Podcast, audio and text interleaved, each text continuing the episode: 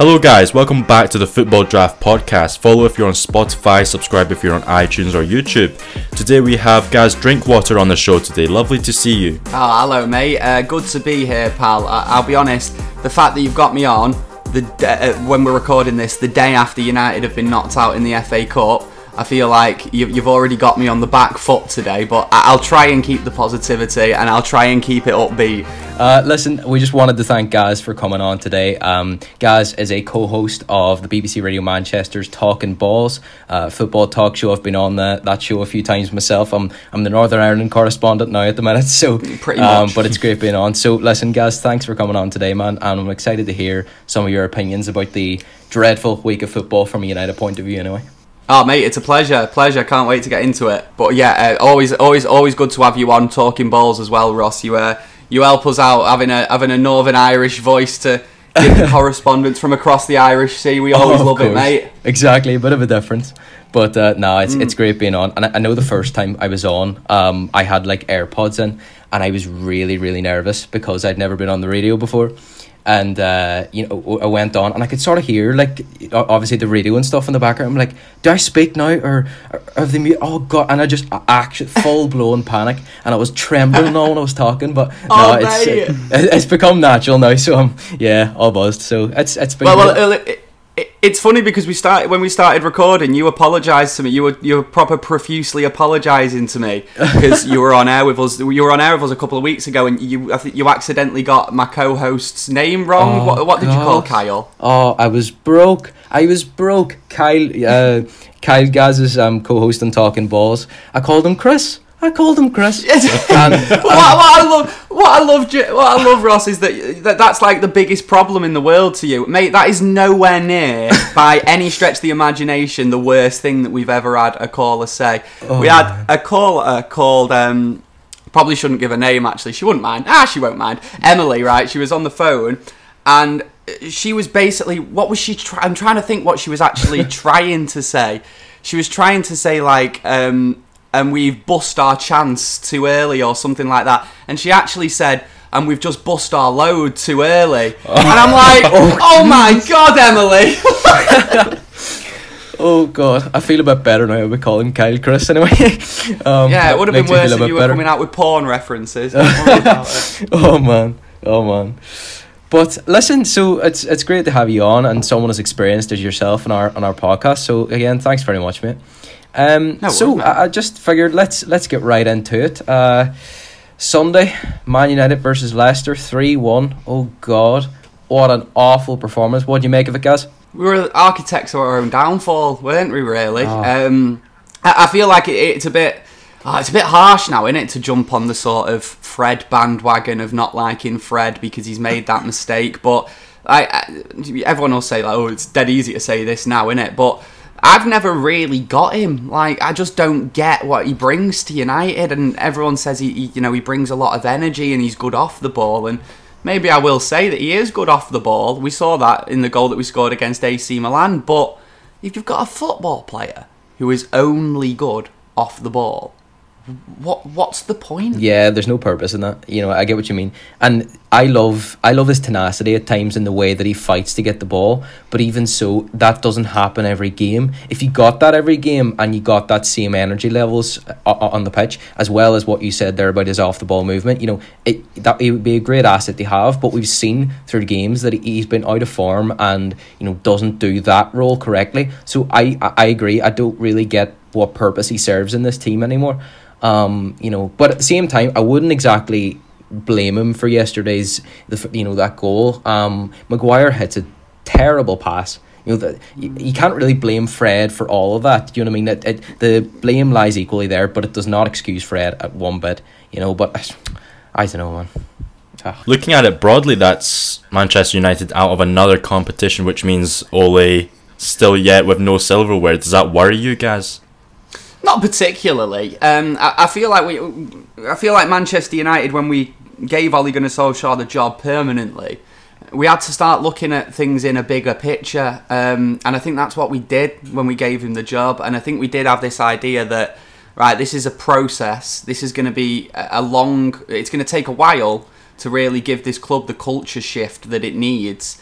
And Ollie is doing that, I think, and I think he has been ruthless with a lot of the players that he's got rid of. Um, and I think the goal was always first season. Well, this it was for me anyway. This was for me as a United fan looking at it.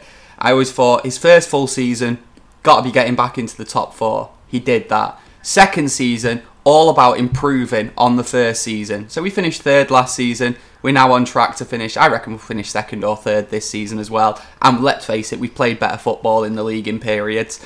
Um, and if we can couple that with a Europa League win, then that would be great, but not absolutely necessary for him to keep a job, in my opinion. Uh, and I think next season, though, it, like if we're in this situation, people like might say that you know I've got a lack of ambition as a United fan, and we should always want to win trophies every single season, and I get that. So if we're in the same position this time next season, I'll be kicking off. I, I will not be happy to be in this situation next season. I want us to still be in the Champions League, challenging for the Champions League, challenging for the Premier League. That is the position we've got to be. Yeah, in this and- third season and- of his and- project. I know what you mean, and to be honest, I know we've talked about it in the podcast in recent weeks too. I've kind of said if he doesn't win the Europa League, even if he, you know, it, it's a very tricky one. If if he stays second and he doesn't win the Europa League, I would be on the fence. You know, I wouldn't be either all in or all out. But if he if he doesn't win the Europa League and we maybe drop down to third or fourth, I would be maybe saying it's time to go, man. You know, I I, I just think we, he's done what he's done very well, and he's going to be remembered as a very good manager that's done successful things for the club despite the lack of silverware. You know, there is that culture shift, and you can see that. But I think we need a more experienced manager that's going to win trophies for us. Do you know what I mean? And I- you know, it's it's like it's similar to the way that Tuchel's taken uh, Chelsea. You know, La- Lampard did his bit, but I think that Tuchel is now going to take them to a place, uh, you know, as a more experienced manager. He's going to take them, and they will. I think they will be a dangerous side in years to come. I think we just need a manager like that that's going to take us to that position, and I just don't think Ollie's it. Do you know what I mean? In the last episode, Liar made a really good point. He was saying if Ole had not been a Manchester United player before, would you have sacked him if you took away all the sentimental values? No, I, I don't think so. I think that Jose and Louis Van Gaal, you know, they surely did a lot worse than Ole Gunnar Solskjaer has done at United by finishing outside the top four. Like that is that is the bare minimum at Man United that you finish top four, and I mean bare minimum to the point where if you don't, you get sacked, and that's kind of the way it should be. I think when you're at a club like Manchester United, and Ole Gunnar Solskjaer has has created a much more balanced squad, which is more balanced in pretty much every single area. He's getting the wage bill down in terms of actually the highest earners at the club being worthy of being the highest earners at the club. Like I think we'll see another one of them leave this summer, probably David De Gea. Um, and like I say, he- he's he's got a team that tries to play a certain way, and for, and for me, it is a positive way that he does want Manchester United to play. I think in certain games we've maybe not quite been up to it, and I'd maybe blame the midfield a lot in a lot of those games, especially against Leicester. That was the real problem, uh, uh, uh, and I think we need to give him another. He needs to have another transfer window. He absolutely needs to, and we need to see what he can do with that and whether he can build a team for next season that can actually challenge for trophies. Because, uh, like all these, all the good things I'm saying about Ole Gunnar Solskjaer, it may well be the case that this is the furthest he can go with United. That he's a great manager who can get us into this position, which is a decent position, but he's not capable of getting over that next step. But I think you need to give him next season to find that out. And and and look, the the cards that we've been dealt in the Europa League this year, like I don't want to say it'll be you know he's not going to get sacked if he doesn't win it, but I'm almost expecting him to win it now this season. Yeah. I, I- mean, I, I was watching the draw the last day, and we're very much the favourites here. You know, I think. I think that Ollie is very much capable, but I think you know myself, uh, myself and Gaz have talked about it before on Talking Balls. That idea of will the board back him, and then if so, if they don't back him, then you know what happens? Are we just going to get go in another cycle where we get in another manager uh, who goes so far with the club, and then the board don't back them either, and then it just it keeps going and going. So are we are we going to see a difference with a new manager, or is it something where the change needs to come from the top? Do you know what I mean? And and that's where I'm. I, I I don't really have an answer for that, but um, I think it's something that needs to be talked about. I mean, Ben, what do you think? I mean, by the way, I'm surrounded by three Manchester United fans here. I'm an Arsenal fan, so. Are you an Arsenal? Yeah. We can all just laugh at you then. No, it's all right. Mid-table team. Um, mid-table team, get out of here. Um, it'll be really. It will kick off when literally when if United play Arsenal in the Europa League final. That'll be oh, a I'd hell of a show. Love to see that. Love Yeah. to see it. Oh, that'll be great. So yeah, Ben, what are, you, what are some of your thoughts on, on some of the points there? Uh, in terms of the the backing and uh, the transfer window, I think this summer will be different to previous because of the changes recently that have been made with uh, getting a director of football and then uh, getting Darren Fletcher as the technical director.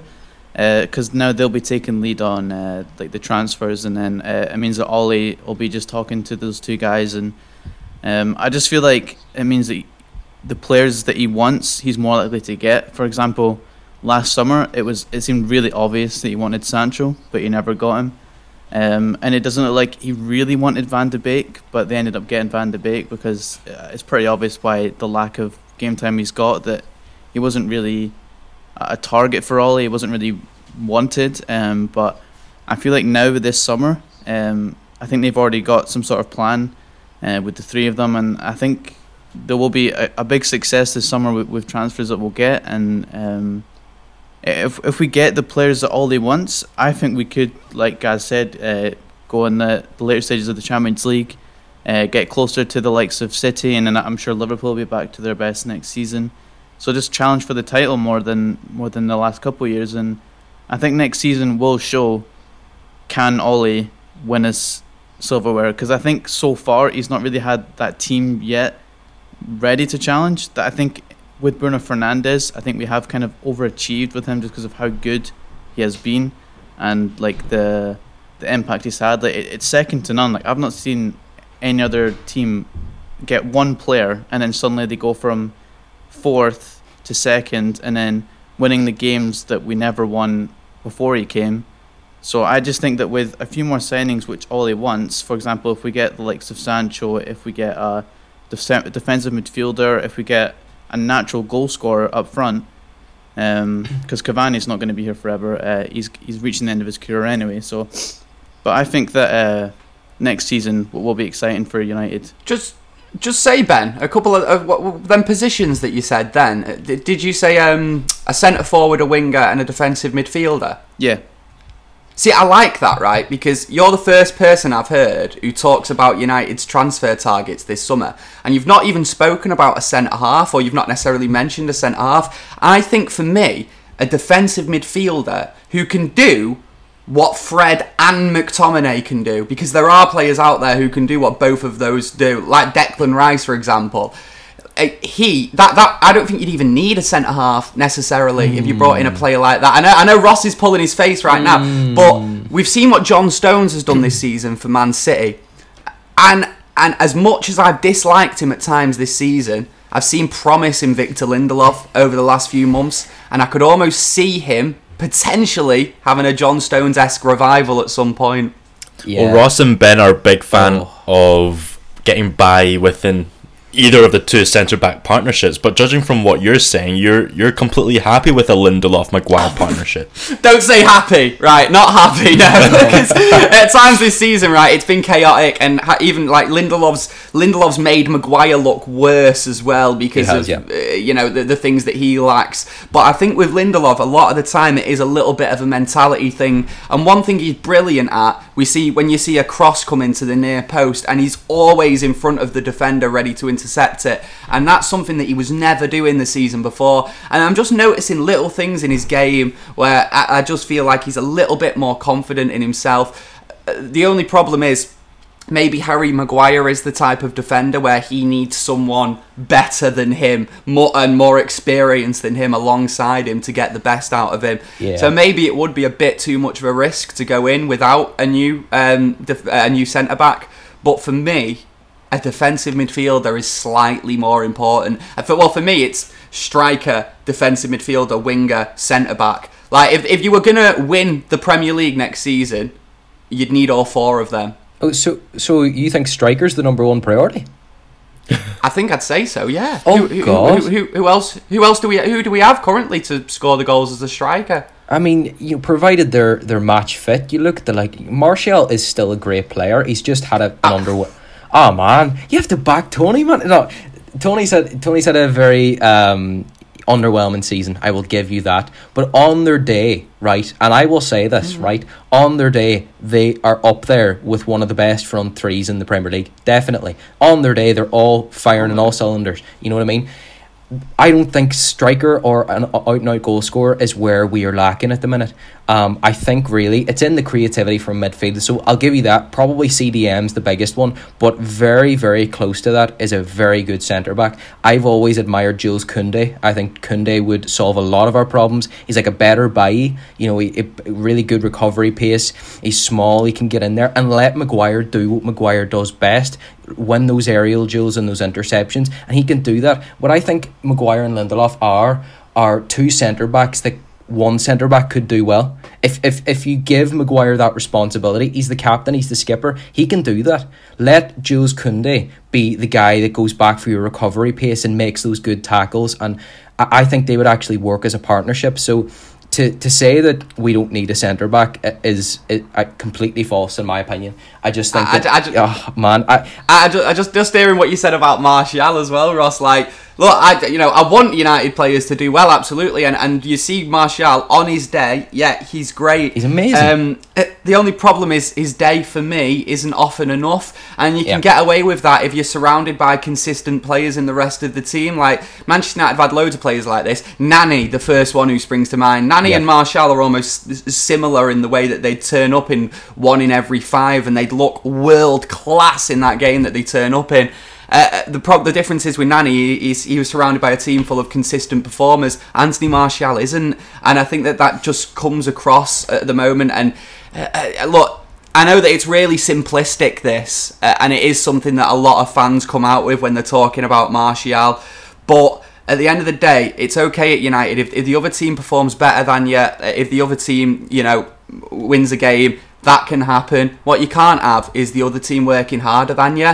Uh, despite the fact that we did see it a few times yesterday, actually, Martial making some great runs back, we don't see it very often. And he's one of those players where when things aren't going well for him, he sort of sulks back in himself instead of being right. I'm going to be the man to sort this out, and I think that's the player that Paul Pogba has become over the last few months, where he's been like, right, I'm going to take this game by the scruff of the neck. I'll win us this game. Do you have any strikers in mind that you want to bring in? Good question. Um, It's quite I mean, easy to say we want a centre forward, winger, DM. You mentioned Declan Rice there, but he is the captain of West Ham and he'll probably cost about 80 million. Exactly, yeah, and you know, I say them four position. Look, I said we'd probably need all four to challenge for the league. I'm probably talking rubbish there. Probably need three of them, two of which being real, experienced, uh, potentially. 80 million plus signings. Yeah. And look, people will roll their eyes like, oh, it's, you know, just ruining football, just going out and spending money. This is Man United. eighty Exactly. million. We, you know, we made that on Park Ji-sung action figures. Like, we can spend that like it's nothing. That's no problem. So, like, like, like, it's our money. So let's go out and spend it. So Yeah. I think this summer, look, Harry Kane. I know it sounds daft, but Harry Kane will want to leave this summer. I think you've got to keep your eyes on Erling Haaland. And The if he Norwegian doesn't want to go, The Norwegian link. yeah, I'm telling you. exactly, yeah. And if he doesn't want to go City because the agent and Guardiola don't like each other, then we'll bring him to United. But if there's no chance of that one happening, I think the next most likely is Harry Kane. And if he says he wants to leave, which I think he's already put in the rumours out there that he wants to leave, then I think we could definitely go and get him. Oh, I, I- know what you mean. And this talk of a striker, and we do need someone. I'm not saying that, that you know that position definitely doesn't need filled because it does, but it is the talk of priority. Um, and, and a player like Declan Rice, and what annoys me about Rice is that we've seen now uh, the English player tax. You know, y- you may add thirty million to their value if they're English. You know, uh, because it, it just and it baffles me really that you know uh, Liverpool signed Virgil Van Dijk for seventy five million and we got Harry Maguire for eighty million. It's j- no, you know. So really, Declan Rice, uh, he- he'll cost us about a hundred million easily. Moyes will not let him go for any less than that. I don't think so. Spending a hundred million, I think it is quite a big gamble, and I know you're saying it is our money and that sort of thing. I just I don't know if it's I don't know if it's the best way to go to have another massive um, signing like that and blow all their money. Look at what Liverpool did. I mean, look look at how much money they spent on the likes of Andy Robertson and look at all those players from small clubs that then they develop them into good players. Do you not think that's something that United should be looking more at instead of going for one big marquee summer signing and hope that that works out? That's your I Dan mean- James right there. You've got. Dan James. I, I- see, and I, I know- what you mean. Um, and and look, like, like, because obviously I'm going to come out with the big players because the big players are on everyone's mind at the minute. They're the players turning up at the moment. Um, I'm not going to, you know, point out some player doing absolute bits in the bottom half of Serie A because naturally I don't know about them. But what I would hope is that Man United scouting team does. And yeah, you're absolutely right. Like. uh, United in the past, the sort of signings we'd make under Ferguson, we'd bring in players like Nemanja Vidic, um, Patrice Evra, maybe less so with Patrice Evra. I know he did play in the Champions League final the season before we signed him, I think. Um, but you'd be looking at each other like, I don't really know what this kid has to offer. I don't, I don't really know what we're going to see with this player. And to be fair, with Vidic and Evra, the first few weeks, everyone was like, what have we done here? These two are idiots. Um, and then they turned out to be absolutely world class, and we made them great players. So yeah, Yeah. that is a United style way of doing things, I suppose. But I just yeah, I, just think we should I do more need of it. one. Yeah, and I mean, you look at Amad Diallo, like that. That is a great sign, and he's so young. And look at the immediate impact he's had. Obviously, not gonna jump on that bandwagon just yet. You know, he's had one one wonder goal, and that was it. You know, but at the same time, that's uh, he's, he seems like a good player, and seems that we can make him into you know a, a, a very very good footballer. So. I, I just think we need more of that, especially in the defence, because and I've talked about Kounde. I mean, Kounde's probably going to cost an arm and a leg as well. But I just think signing them young and letting them develop. You know, I wouldn't be getting rid of Lindelof, definitely not. But I just don't think. You know, they, you always talk about attack. Your attack wins you games, and your defence wins you titles. That's just the part of you know. Once we get the defence sorted and we get a rock in defence like Maguire is, I think he's capable of that. But he needs a better partnership. Once we get that, we are capable of so much. And I think that in a few years, if we get that sorted, we'll be challenging. Do you know what I mean? So that that's that's what the next steps really for me. By the way, who's that player that United played paid the English tax for who now wants to represent the Dominican Republic of Congo? Oh, Uh, that was Wan-Bissaka. Wan-Bissaka. Yeah, that's a good point, actually. You know what, right? Can we talk about that a sec? Because, like, the, the, the Wan-Bissaka thing with him apparently wanting to represent Congo.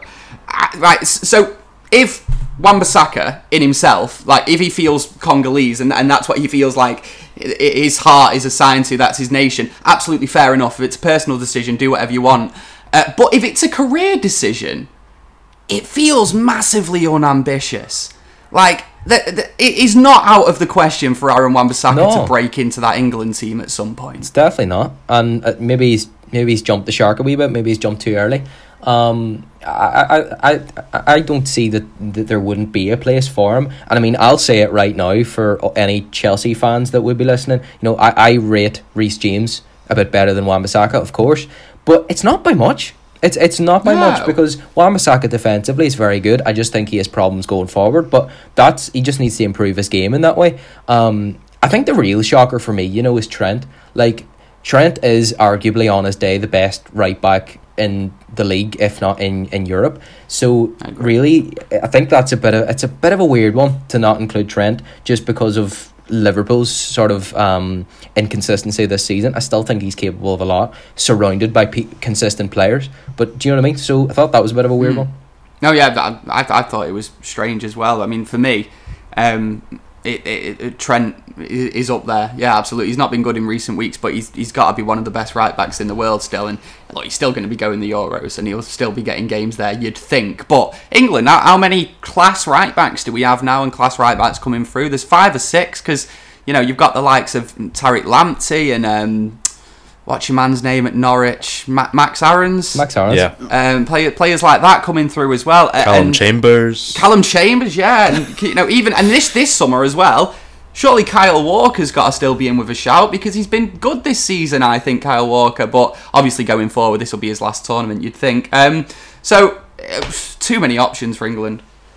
No, I get what you mean because like Bissaka is definitely in for a shout, and if it is a career choice, I do think he is being a bit ambitious here. But I personally think it's it's a more of a personal reason. I've I've got that gut feeling about that.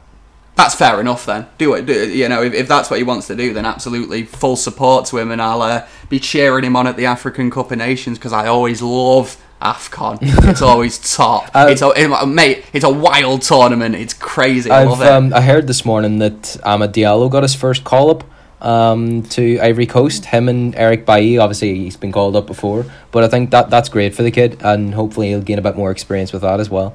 Um, Isn't he like eighteen?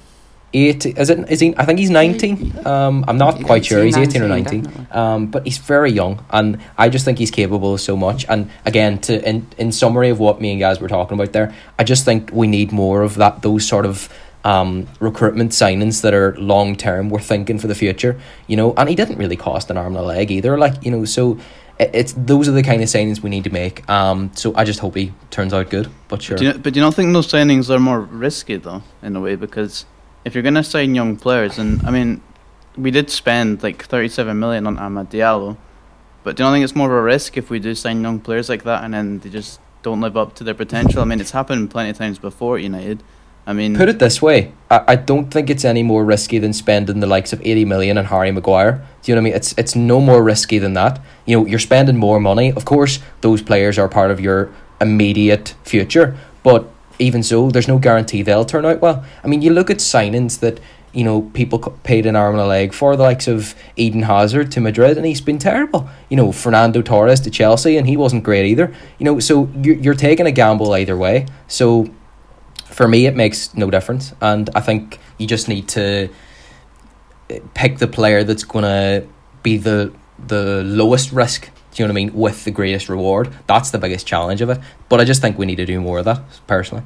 As an Arsenal fan, a couple more Bruno Fernando Bruno Fernandes s signings can win you the league, in my opinion. Like that sort of impact in defensive midfield or centre forward, uh, I could see United winning the league in the next couple of years. Uh, and it, it, it's it's pretty you know it, it's weird when you're talking about transfers because uh, you're going into the summer and I'm here thinking oh Declan Rice and Harry Kane like that's not what happens in real life think you're especially not FIFA. and exactly mate and and sometimes you can you can sort of fall into that trap of thinking, well, United should have 250 million pounds to spend, so it should just be as easy as that. And that's not just just not how the world works, especially not in a post-COVID world. So look, maybe it is just going to be one marquee signing, and I, I think if that's the case, then I know that Ross, you, you said there's other positions that you'd strengthen first. I do think it would be someone like Harry Kane. I think that's the one that just makes the most sense. And also, when you look at the players that United have spent the big money on in recent years, they are sort of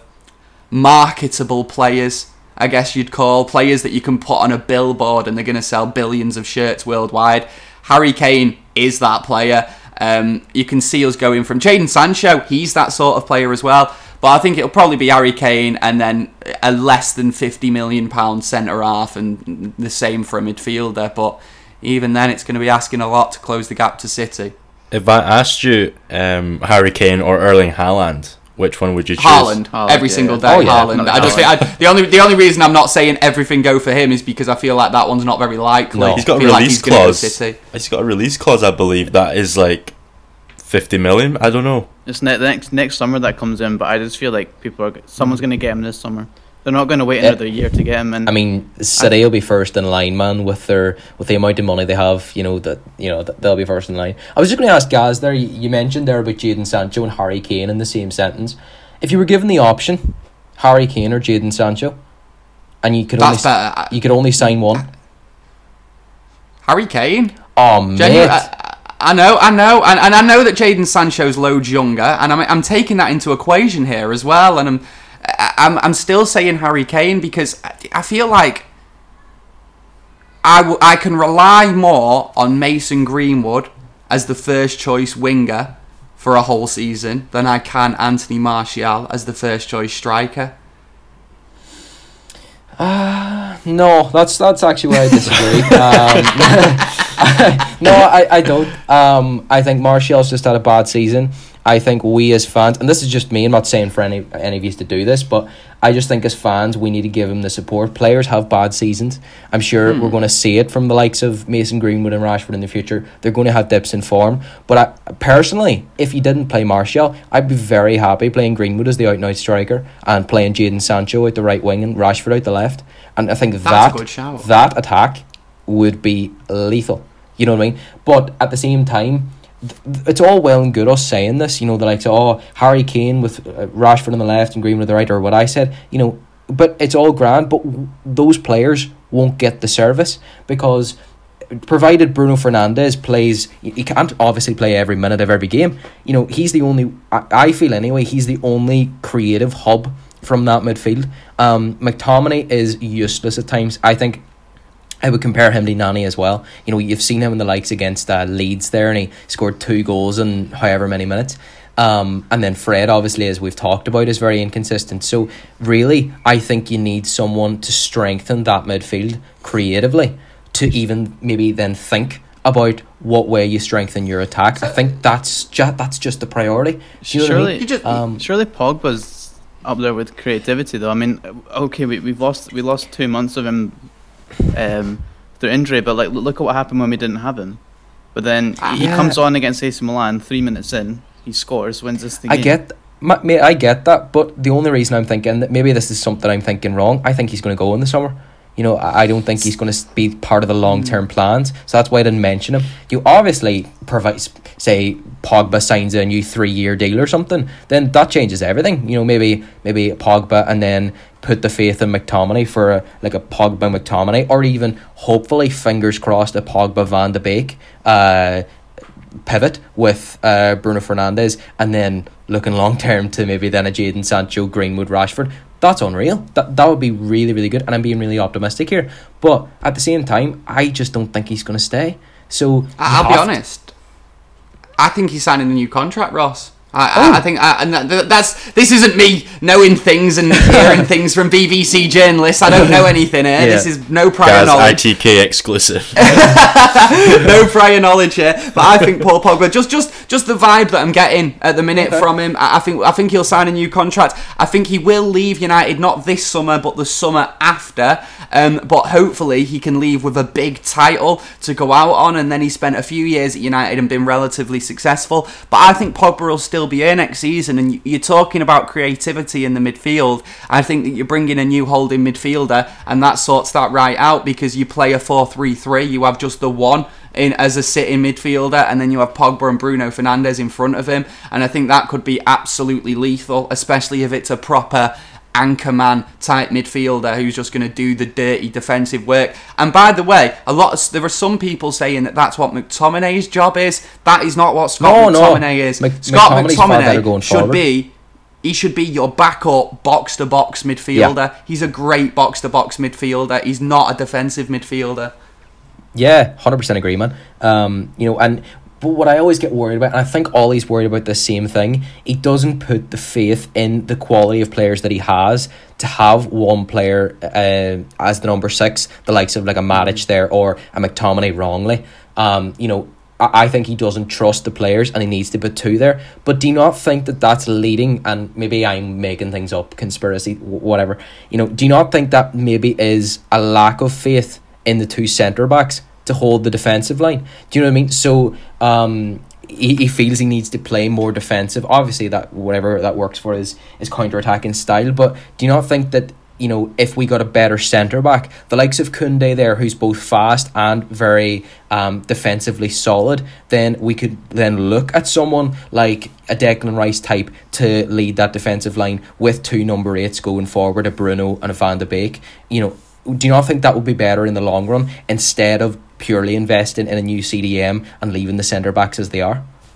That I mean, that's quite possible. Um, I just don't think United have uh, have an out and out defensive midfielder at all in the team. I just don't think we have that option, and, and I I think we could really do with it. And yeah, look, I know, I know what you're saying about the two holding midfielders protecting the defence, and I suppose that would be backed up by the fact that statistically, defensively, we've been quite good this season in terms of how few goals that we've let in. Yeah. However, despite that, in big moments, in big games, and you know we've seen mistakes from the defense, and they, they are capable of that, and it almost doesn't match up with the stats. So Yeah. maybe you're right, and the two holding midfielders are making them look better than they already are, than they actually are. So maybe it is does have to be centre back and defensive midfielder this summer. But I, I, may, maybe I just don't want to give up on Victor Lindelof, despite the fact that I've given up on him in about six times this season Yeah. already. I mean, listen, put it this way, you know, the same way you feel for Martial, that idea of maybe perhaps giving up on him and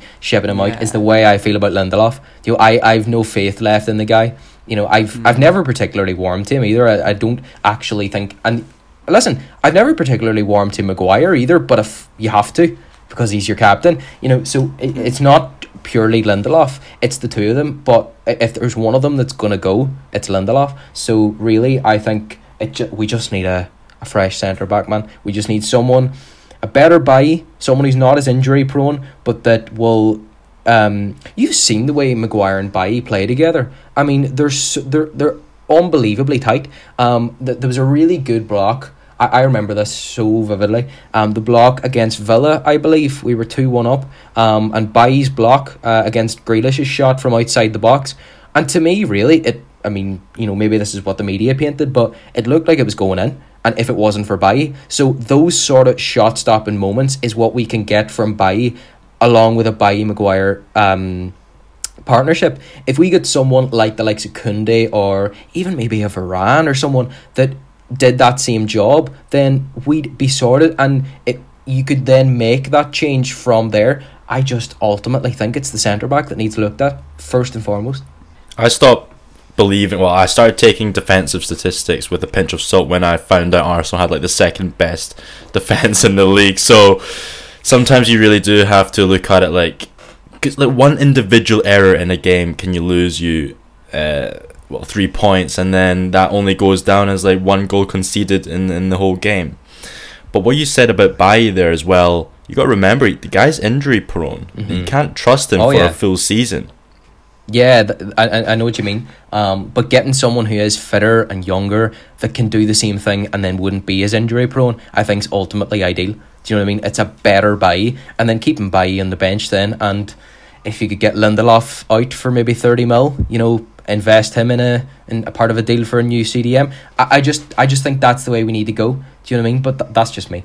I mean, what you said then about potentially selling Lindelof uh, and using the money to invest, you never know. That's what United's board might demand of Ollie this summer. He might say, look, if you want to go and spend all this money, you need to get rid of players first. And if that's the case, then maybe we will see the likes of. I'm not going to say Lindelof. I think it'll probably more likely be Bailly, but uh, Bailly and maybe even Anthony Martial, who I do think you know, and, and, and I wouldn't. This is the thing, right? When we talk about United players, and we, uh, apart from you, James, sorry, but we as United fans, uh, and we're criticising these players and we're saying we don't want this player uh, to be at United because he's not shown that he's good enough. That doesn't mean that we don't want that player to be brilliant. Like, I, I hope that everything I've said about Anthony Martial is dead wrong and next Yeah. season he scores 40 goals. However, you've just got to look at whether I actually can see that happening. And uh, for me, I, I think that now would be a really good time to sort of cash in on Martial. I think we'd still get a, a decent fee for him at the minute, and um, uh, maybe that's what we'll do this summer. But you can use him as a paperweight, maybe to get Yeah. someone else from somewhere else. But I know, I know what you mean. know. I think I think for what Martial has achieved in his time at United, he, he, he does attract that certain name. But to be honest, and that this is really where I agree with you. Um, if you don't do it now, then next summer I don't think he'll be worth half that. Do you know what I mean? If he continues to have the same form that he's that he's currently in, um, so looking at it from that, it is a bit of a gamble because do you do you gamble on him performing better next season, or do you gamble on getting the most money out of him now when next season you'll not get half as much? I think that's the Well, real how much would you think Ollie. you'd get? How much would you think you get? How much would you think you'd get from Martial? He cost you what, fifty million? I'd say 35. we. I don't know. Maybe forty, uh, upwards of forty. Maybe, maybe a French club or something, or you know, maybe uh, uh, that that French affiliation. Maybe you'd get you'd get a good amount of money for him. But anyone apart from like PSG wouldn't be able to fork out forty million for Anthony Martial. I've got an idea. go for it. Let, let's do 80 million plus Martial for Erling Haaland. I mean, then I'd go for it, but I just don't know whether Dortmund would. No, Dortmund wouldn't. Um, nah. But I, I, I know what ultimately I, I get what you mean that you know you would get some amount of money in Martial and here all this talk we're doing maybe they might sell them both maybe Lindelof and uh, Martial will go and that'll be invested into a new deal for Jadon Sancho or Declan Rice or you know whatever so it's it's just whatever Ollie decides to do I just hope ultimately he gets the money from somewhere and the board backs him and whatever he does um, because you've seen the way Van de Beek's been treated this season, and you can tell that he isn't an Ollie signing. He's a board signing. Um, I just hope that Ollie gets to make some of the signings that he actually wants to make with the money that he earns from either selling players or whatever, wherever they get it. So yeah, I think we need to do what uh, what Chelsea did, but but smarter. I mean, they went and spent uh, 250 million. They got, they got players like Ziyech, Havertz, Werner. I mean, which they are good players, but they just haven't clicked yet. But I think they will. But Man United to spend that kind of money, but in a in a better way. I feel that Chelsea did because I think they just kind of went all out with attacking players when I always felt like their defense was their biggest problem. But I mean, Tu- Tuchel seems to have worked something out right now. But under Lampard, it was obvious that their defense was a big issue. Um, but if we could get that kind of money, which we know Man United have, it, it's obvious with the size of the club we are and, and the money that we can make. Um, it's just whether they're they're willing to do that for for Ollie and depending on his targets. But I think we do need to spend a lot of money because, uh, like uh, Ross and Gaz were saying, there's there's three or four positions that we need to fix to in order to properly challenge for Champions League, Premier Leagues, and just getting silverware in general.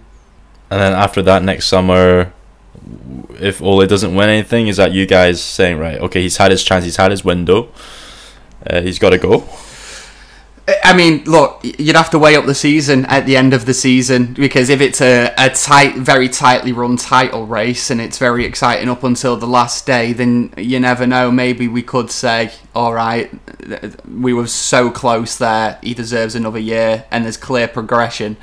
Then maybe, but for me, next season has to be about one thing and one thing only, and that's trophies and uh, United need to be back winning trophies. And but I, I, I don't mean that in a sort of if we're not winning the league, forget about it. Like we need to be in a league challenge as well and be getting trophies. And maybe some people will say that's a big ask, but for me, when you're at Man United and you're in your third full season, it's not too much to ask to demand trophies. Sorry, I was just going to say, yeah, I 100% agree. I just, I think we are capable of that. Um, and you've seen the way that Bruno has has shown, and th- that culture shift has really, it's been v- really visual, and you've seen that. Um, so I just think that bit more um, quality in the team, a bit more squad depth, and you will start to see results. But provided, and this is where I, I ultimately stand, that you know he needs to win this Europa League. Um, and if he doesn't, I will have real problems with how comfortable I feel with Ollie in the job. Um, so that's I think that's just where I stand. But yeah, Would you guys say they're favourites? Oh, by Yeah. a mile. Oh By come a on, mile. come on. But, uh, oh no, come on! I, I know that Arsenal are in it, James, but like uh, Arsenal, I mean, like compared to yourself to United this season, you, you know, just take a look at league positions, and it suggests it suggests that United are much stronger. I think that when we played against each other this season, the win that you got at Old Trafford was so frustrating because Ollie treated you lot with way too much respect. Like he set up, not he didn't set up like the same tactically, but he almost was as conservative against you lot as he was against the likes of Liverpool and City, where we did get two nil-nil draws from them earlier in the season, which I said were good results. But if you're getting results like that against teams like Arsenal and Chelsea as well, then not necessarily. I, I still think that in a final. We'd, we'd, we'd be we'd, we'd have too much yeah, Yeah. and I think we would win. and I think a final's a different beast as well. You know, it, it can bring out something that neither club have seen. However, James, you James raised a, a very good point on a previous podcast, saying that Arsenal don't really have anything to lose now. You know, like you're not going to get anywhere in Europe now in the Premier League, and that you know this is all you've got. So really, from that point of view, it's kind of all or nothing for you. So that's the only way I'd maybe worry about yourselves. It, it's not even really for quality of your team or you know if you can beat us or not. It's purely on the night. Can you outclass us with the mentality? I think that's really where things lie. So it, it would be a really really great game, but Oh, I don't know. I still think we'd come out on top personally. I would I would say that on paper, uh, United are the favourites, but as we've seen uh, many well too many times this season, uh, under pressure we, we have the tendency to, to crumble. Uh, our defence just doesn't look anywhere near as as comfortable as it has. Uh, the team often the, the passing is so sloppy because uh, they, they feel like they're trying to rush for a goal because they feel that pressure and I just don't think that if we did reach the final I do I do worry that we would we would crumble because like I said like under pressure right now we, we can't seem to to get through those games and win those important games that, that will win us trophies at the moment so it's hard for me because I feel like uh, we should win it but at the same time mentality wise and and, and under pressure, I, I do kind of think that Arsenal could actually beat us. Just, just that's just me. But Yeah, repeating what Ross said earlier, Arsenal have n- nothing else to lose, and even whether that's the games leading up to the final, um, Arsenal will be prioritizing the Europa League. They're not going to be resting players or anything like that. Whereas United, although they're sitting quite comfortably in the top four, they might start to think, right, okay, we've got this big game in the league. We might need to rest Bruno Fernandes here in the Europa League, and also. Arteta has a really good record against Ole, and that's not just in the last game itself. I don't actually know if Ole's beaten Arteta yet. Yes, take stats with a pinch of salt, but I honestly think Arteta has Ole found out here. Well, uh, look, uh, when you when you talk about resting players, the only way that United and Arsenal can play each other in the Europa League is in the final now. So uh, we won't be resting players if we're in the final. Maybe if the Premier League campaign has you know caused a bit of fatigue, then maybe you could see you could see it like that. But I think if United get to a, remember Ollie's not took United to a final yet. Let's not forget. So we don't actually know how United um, uh, can perform in, in an actual final. But I think that you've got to give credit to the performance against AC Milan for me. Um, I, I know there's been s- certain criticisms, but you know the fact that we uh, we d- didn't concede in that second game when all the pressure was on us, that surely shows that the team is able to withstand some sort of pressure and uh, against a good team as well in AC Milan. So. Uh, look, I think that we'll find a lot out in the next game because United have got Granada, obviously, the next game in the Europa League. If we can absolutely wipe the floor with them, which we should do, Oh, yeah. then I, I, I'll be I'll be looking forward to, to the next potentially three games in it because I, I really would be confident. Playing devil's advocate, you you said United are good at withstanding pressure against AC Milan, but all it took was United to switch off for one minute in the last minute of the first leg to to concede an away goal to AC Milan. So it you what Arsenal are, and United are similar in the respects that you don't know what to expect from them in certain games. It's really unpredictable. So if they do play against each other in the final, um, it'd be hard to put your house on, on either team, to be honest. Yeah, I, and that's a great point. But um, I I've talked about this with my brother as well. You know, um, and my brother's a Liverpool fan. For anyone who doesn't know, um, Go ahead. I know, I know, it's awful. Um, but what we've talked about, and obviously it's you know Liverpool are just having an off season. We're not talking about that, but I think United need more predictability. I think Man United need to be conf like we as fans, and I can comfortably say this. I think for everyone here in the room, um, that United's defense never really looked comfortable. It, it generally, I, I'm not talking really about individual games, but you know, you can't really. I can't always anyway be confident in the fact that oh, I know, you know, this this attack is never getting past Lindelof and Maguire. You know, um, whereas you know you look at the likes of Liverpool there in their Champions League winning season. You know, no one was getting past Van Dijk and Joe Gomez. You know, so we need something like we need more predictability. Um, we need more confidence in in our centre backs so that going forward we're not conceding stupid goals like those, and especially set pieces. We're so weak from set pieces. I don't know whether it's our zonal marking or you know, and it doesn't seem to change. You know, so it like season by season. This isn't the only season that this has happened. You know, this is something that we need to look widely at. That you know, if it's a coaching thing, if it's um, the players veering off from the coaching. I don't know, but it's something that we need to look at, especially at set pieces, giving away those stupid goals.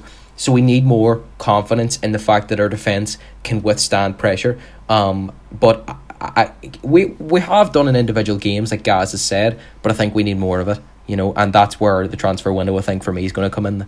Any of you guys uh, watch the highlights of the Arsenal game against West Ham? 3 0 down, back up to 3 3.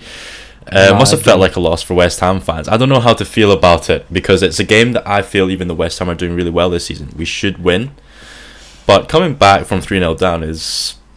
You know, Well, mate, obviously I'm I'm buzzing because um, West Ham are fighting for a top four place and Arsenal are nowhere near. So as long as Arsenal can take points off West Ham, then I'm happy. Mean, they're the bigger team, I mean, aren't they, as well? And to be fair, uh, my dad is a West Ham fan as well. So um, What is wrong with your family, Rob? that's messed up, mate. How, how are you all related? That's that's not Oh, right. Oh, you know it's it's just crazy in our house. But um, he was sitting watching the game, you know, and I was I was up uh, doing uni work, um, and he was shouting away like first half. He's like, yes, yes, and they were and they were you know and they were loving life. And I saw the uh, the score. I was like, oh right, they're doing well. And then about uh, half an hour later, sort of, um, I think no, I, actually it was still in the first half. You know, when they got a goal back. Oh, for fun! You know, it was so funny. Um, but no, it, I mean. I don't know. I think West Ham really fell apart. Uh, it was two own goals, uh, and I don't know who scored. I don't remember who scored the third, but um, I just I think they they, they should have um, they should have maybe set up more defensively, or I don't know. I, I, I just think Arsenal came Oof. into the game too easily. I- Um, I mean, I mean, Ross, when they played us, they bloody set up defensively, and, and that was terrible exactly. Well, true. from their point of view. Yeah, yeah, I know what you mean. Um, West Ham's a strange one. Um, I think that in so many ways they're capable of being a really good team. Soucek there is a great player, um, and Lingard's going to be a great you know player for them going you know long term. Um, but I think. Uh, I just don't think they're going to last in this position they are. I think their time in that position is going to come to an end, and really they're going to be maybe sixth or seventh. Um, you know, and I haven't seen their fixture list or anything, but they have. I'm, I'm pretty sure they have some big six games coming up. So yeah, we'll just we'll, we'll wait to see what happens. But hey, Moyes is doing a far better job with them than he did with us. So fair play to the guy. Like you know, it's good to see. Yeah, he'll finish. He'll finish probably higher in the table this year with West Ham than he did with us. Exactly, exactly. You know, mad. it's But, you know, I just just was thinking something then, right? While we're talking about West Ham and also while we're talking about Arsenal, I feel like it's something that there's not a lot of people talking about, and it's going to be really fun next season. So, have you seen the new UEFA Conference League? No. no, what's that? This is so mad, right? This is so mad, and, and I don't blame you, by the way, for not knowing about it because no one's talking about it. But this season, teams are literally qualifying for this new competition, which is starting next season. And basically, it's a third European competition to go alongside the Europa League and the Champions League. And they're reducing the amount of teams in the Europa League. So all three competitions have 32 teams in it. And basically, the conference te- the conference league, you're going to have teams from like the Irish league potent- potentially qualifying for that competition and sort of lower ranked nations. But also, teams will drop into it from the Europa League in a similar way to teams dropping into the Europa League from the Champions League now. Yeah. And, and the rules change so much next season. Next season, if you finish. So, in the Europa League at the moment, there's a round of 32 they're going to scrap that for next season and it's just going to go straight into a round of 16 unless unless you finish second in your this is where it gets complicated unless you finish second in your Europa League group in which case you will play the teams that finished third in their Champions League group and and then the same thing happens from there to the Conference League. So it's the sort of competition that, and I'm not taking the mick here, James. It's the sort of competition that you could see the likes of Arsenal probably winning because if if they somehow drop into that, com- or if you finish, if, if City win the the uh, League Cup this season, I think a qualification place for it will go to seventh place. Uh, and potentially, you could see the likes of West Ham or Arsenal being in that competition and going the whole way and winning it next season. So essentially, there's now three tiers instead of two uh, Yes. European. I'm not sure if like the Europa League gets the piss taken out of enough already. Ima- imagine like getting to the final of the Conference League. It's like, oh, well done, you guys made it to the Conference League. You get to the final of the Conference League and you're playing against Bohemians. it's like, So, great. so what way does that work for the Super Cup? Is it like, um, you know, the it, it, is it like a, a tournament or you know? I, I, mate, I, I actually don't know that one. I don't know how that's going to affect the Super Cup, or weird one. maybe it's it's going to be like a three-team Super Cup. I I think that'd be quite cool. But I, I think I think it's going to be the sort of competition that uh, that that you see teams.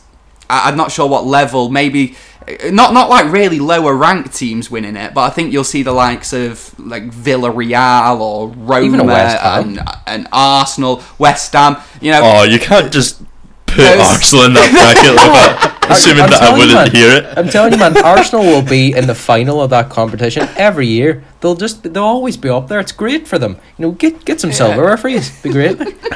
How's man just gonna be like Villarreal and Arsenal? We're along the same line. Well, it's we'll see who, who wins when, when Villarreal do play Arsenal and Unai Emery returns in the semis. That'll be great, Craig. No, yeah, I didn't, I didn't, I didn't know that was taking place next year. That's really interesting. So, judging from what you're saying, then only what you can only qualify for it if you drop from the Europa League, or like how did the league positions work? Would now eighth place qualify for the Conference League? So, so, comp- so I, I'm pretty sure I'm right in thinking that the winners of the League Cup would qualify for it. Now, I'm not sure how that's going to affect the fact that Spurs are in the final. Like, if Spurs lose that final, um, do they still qualify for it? Because obviously City will have qualified for the Champions League. I'm not 100% sure, but I do know that teams will be qualifying for it, and it will be happening next season. So, That's crazy. I mean, I think I think it's really beneficial to those teams who are sort of caught in the middle. Um, the likes of maybe a West Ham there, and uh, you know, um, even the likes of maybe an Aston Villa, or those teams that you know could be challenging up there that just don't quite reach European. Um, that could be great for them, and, and I mean. My dad hasn't seen uh, West Ham win any silverware in ages, so it could be good for them to. Um, he, I think it- it's been a couple of years now since they actually they qualified for or they were playing a Europa League qualifier or something a couple of years ago, but they just didn't make it past that. So it could be great for those sort of teams, like to see see them uh, play some European football. But yeah. I'd, I mean, I'm going to be totally honest. I'd love to go to a few of the group stage games, like Yeah. between teams from countries that I've never friggin' heard of. Yeah. I'd absolutely love that. I bet, it, I bet, and I bet uh, with fans that have never and thought they'd never see their team in a European competition. Like, Yeah. I'd love to go and see that. Yeah, like my my uh, my closest team here is Finn Harps.